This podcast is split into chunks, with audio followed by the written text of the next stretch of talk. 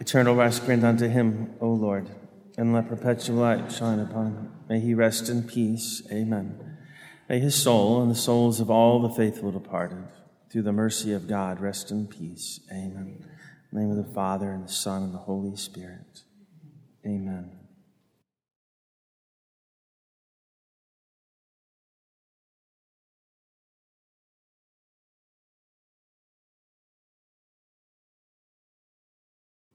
What was supposed to happen was some, some meeting in 2019 in the Shenandoah Valley, perhaps in Edinburgh, maybe Woodstock. Not much in Tom's Brook, except a really good butcher, but there's, um, there's only you know, a few places in the world prettier than the valley. And um, Fortunately, God always has a better plan. Right? We can have our druthers, we can have our dreams even. But what God has in store might hurt a little bit,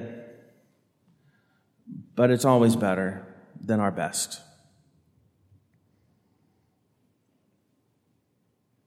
And so the next time everyone can get together, be in the same place at the same time, is if we all go to heaven. And that's really what God wants. There are parts of this earth that, that resemble heaven.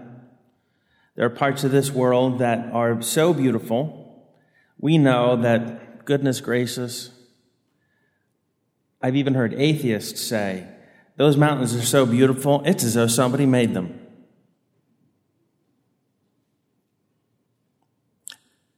More and more so, there are some people whose lives are so comfortable that they actually don't look forward to heaven um, because they have people waiting on them hand and foot. Everything around them is perfect and um, and immediate, uh, and they don't. Um, they've already seen the most beautiful parts of the world. In fact, maybe all they see ever are the most beautiful parts of the world.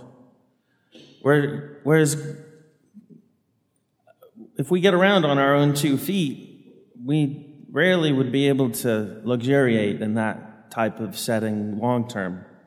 Might see it from time to time, because even the most beautiful parts of the world, they have their seasons of bad weather. So you could be stuck in earthly paradise, but you wouldn't want to be there probably all the time.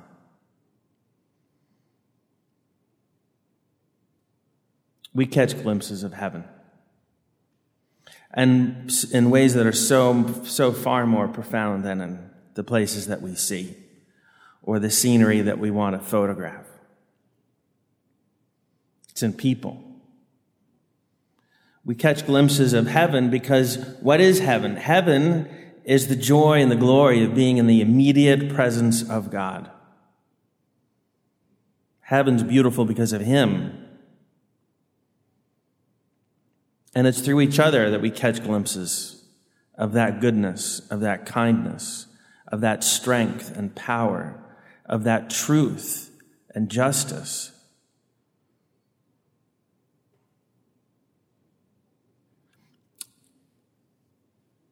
Sadly, I never went to any funeral for any of my grandparents. Um, the one who I whose funeral I did attend wasn't really my grandmother. I always thought she was my grandmother. Turns out my grandmother, my dad's mom, whom he adored, passed away when he was a teenager in boot camp. He actually had to go to Parris Island twice because he wasn't able to finish the first time to go back for his mom's funeral. I have, because of him, a devotion to that woman whom I have never met. I know her name. I know how much she meant to him. I visit her grave in Columbus, Ohio from time to time. And I look forward to meeting her for the first time in heaven.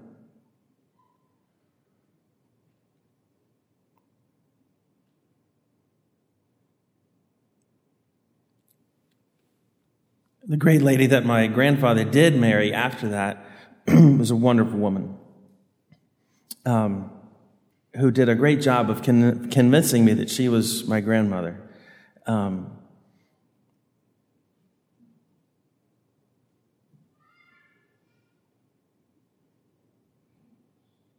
in fact, the last family funeral I was able to attend was in, in Frankfurt uh, for my uncle's funeral and burial. And hopefully, in a few months, I'll be able to take my brothers uh, back over to Frankfurt to visit. There's something beautiful about visiting. Um, not just beautiful, but powerful. Visiting the grave of someone who has touched your heart. Even if you've never met them, they can have had the power of touching your heart.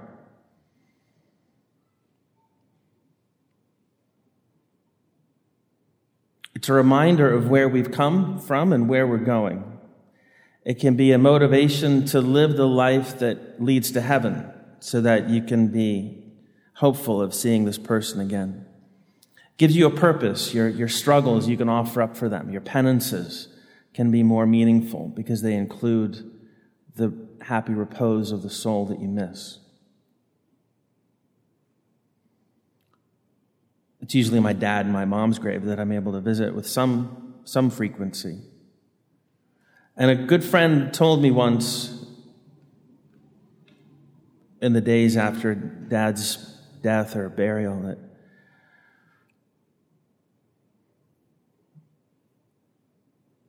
Your father never wrote a book, and my dad had intended to write many books. He wrote lots of articles, but his retirement was too short to include the writing of books.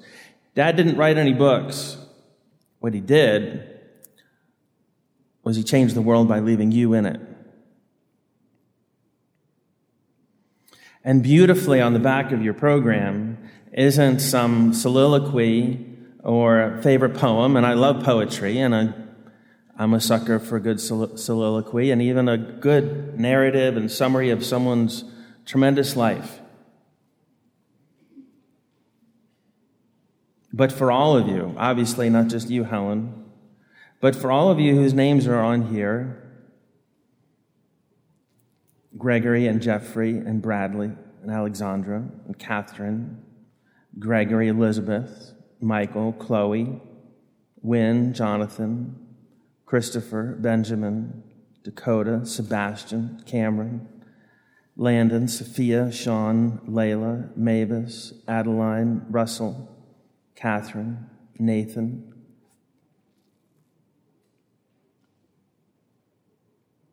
You are how Jerome Michael Kwiatkowski has changed the world. Some people try to write autobiographies. I dare say most of them are inaccurate. We can talk about what we think is important. We can talk about how we try to live our lives. The reality is, our autobiography is what we've done and what we left behind.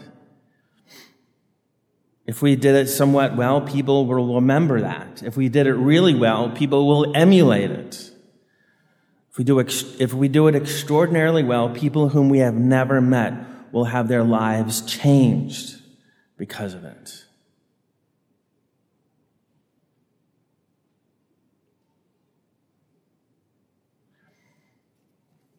Jesus Christ, the son of Mary, foster son of Joseph of Nazareth, never wrote a book. The only time we ever hear of him writing is when he's just tracing with his finger in the dirt. The woman had been caught in the sin of adultery. There were punishments to dole out. It was a convenient opportunity for the enemies of Jesus to put him in a tight spot. And he just crouched down, just tracing with his finger in the dirt. It'd be nice to know what he was tracing. Was it a design? Was it a word? Was it a comic book character? Was it something that reminds him of the face of God the Father? But he stood up to say, Whoever is without sin, cast the first stone.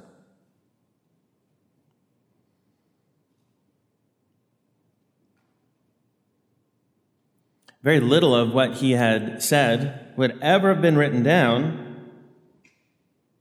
if he hadn't risen from the grave on the third day after his death. That's the reason why we know about him. It's the reason why Josephus mentions him in the annals of Roman history in the first century. That's why the Babylonian Talmud basically brags about the end of his life. If Jesus hadn't risen from the dead, his followers would have had a, um, a, piercing memory of the one that they thought, the one they had been convinced was the Messiah. But as sure as the day is, well, short this time of year, they would have snuck back to their old lives and tried to avoid being killed if Jesus hadn't risen from the dead. But something happened such that the message that didn't promise prosperity, that didn't promise success or power, the religion that promises the Beatitudes that were just chosen by you and read aloud, the blessedness of being poor in spirit, the blessedness of mourning, the blessedness of meekness, the blessedness of hunger and th- hungering and thirsting for righteousness, the blessedness of being merciful and being clean of heart and being a peacemaker, the blessedness of being persecuted and insulted and having every kind of evil uttered against you falsely. That's the religion that they decided to spend their lives and offer up their bodies to promote.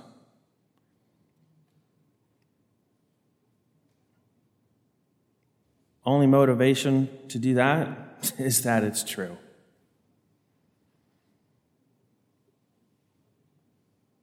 They eventually wrote down words, hopefully, um, words that we know the Gospels, the epistles of the New Testament. But more profoundly, they lived lives that changed others. They lived lives that were so holy that it made what they wrote have authority.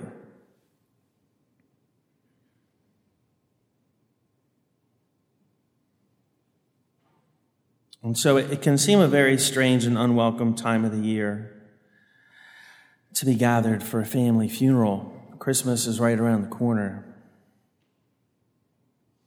But the next time you, you visit the manger or look at the nativity scene at home or at somebody else's, we actually have the opportunity to experience the consolation of now needing the Savior, of now appreciating all the more why Jesus came into the world in the first place. A dark, unforgiving world with its moments of beauty and reminders of heaven. It came to rescue us. He came to make it possible for His life to be inside of us and for our lives to live forever.